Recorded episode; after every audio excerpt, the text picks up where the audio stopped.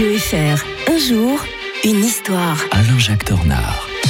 Bonjour Alain-Jacques Tornard. Bonjour Mike, bonjour à toutes et à tous. Il est passionnant, l'historien de Radio Fribourg avec qui on débute euh, chaque euh, nouvelle journée. Retour aujourd'hui, un 4 mai 1939. euh, Une formule toujours d'actualité, Alain-Jacques, mourir pour Danzig. Et Eh oui, on l'a beaucoup paraphrasé ensuite, hein, encore de nos jours. Est-ce qu'on va mourir pour l'Ukraine? Est-ce qu'on va mourir pour Taïwan? Mmh. Euh, Et ben là, euh, c'est euh, ce 4 mai 39 euh, dans l'œuvre euh, publiée par euh, Marcel Déat, qui est un socialiste, un pacifiste, euh, qui a connu l'horreur de la guerre des tranchées. Donc ces gens-là, c'est viscéral, ils veulent plus entendre parler d'une guerre. Et justement, euh, il ne veut pas mourir pour Danzig. Alors c'est quoi Danzig C'est un port.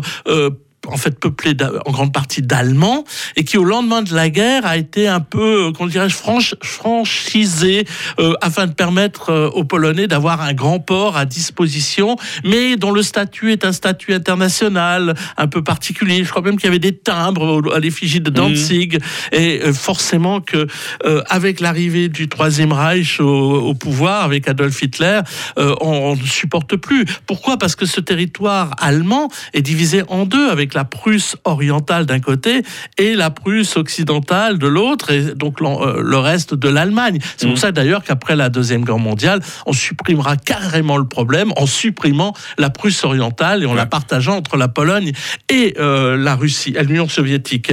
Euh, toujours un problème d'ailleurs à l'heure actuelle, hein, le- Mhm, l'ex- mhm. l'enclave de Königsberg, l'ancienne- la- l'actuel Kaliningrad. Et donc, euh, ce brave Marcel Déat, brave entre parenthèses, qui est pacifiste depuis toujours, eh bien, euh, lui ne veut pas qu'on garantisse à la Pologne euh, son existence euh, si la Pologne est envahie par les nazis. On verra d'ailleurs dans une émission ultérieure que les Polonais eux-mêmes jouent un drôle de jeu avec les, les, les, les soviétiques et les, et les, et les Allemands à l'époque. hein. Et donc, il dit non, combattre aux côtés de nos amis polonais pour la défense commune de nos territoires, de nos biens, de nos libertés, c'est une perspective qu'on peut courageusement envisager si elle doit contribuer au maintien de la paix, la paix mais mourir pour Danzig, non. Alors, le, pro- le- ce Marcel Déat, euh, il sera tellement pacifiste que après la, la- la chute de la France en 1940, eh ben, il va tout simplement rallier les nazis. Et il Ah. va collaborer, il va être un des tout grands collaborateurs, il sera ministre euh, du maréchal Pétain, mais il a eu beaucoup de chance. Euh, il va pouvoir filer. Beaucoup, vous savez, ont été condamnés même à mort, comme euh, le, le- le président Laval, comme on l'appelait, En France, donc, en ouais. France. Et lui va pouvoir s'enfuir grâce au fait qu'il s'est converti au catholicisme. Donc, il a droit au soutien euh, de Mmh. l'Église catholique.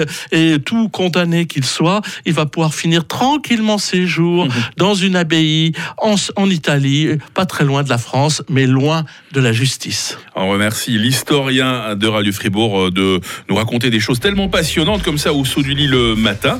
On va se souvenir euh, demain qu'en 1936, l'Italie annexait l'Éthiopie. Alain-Jacques Tornard, très belle journée. Bonne journée à tous. Il est 6h30.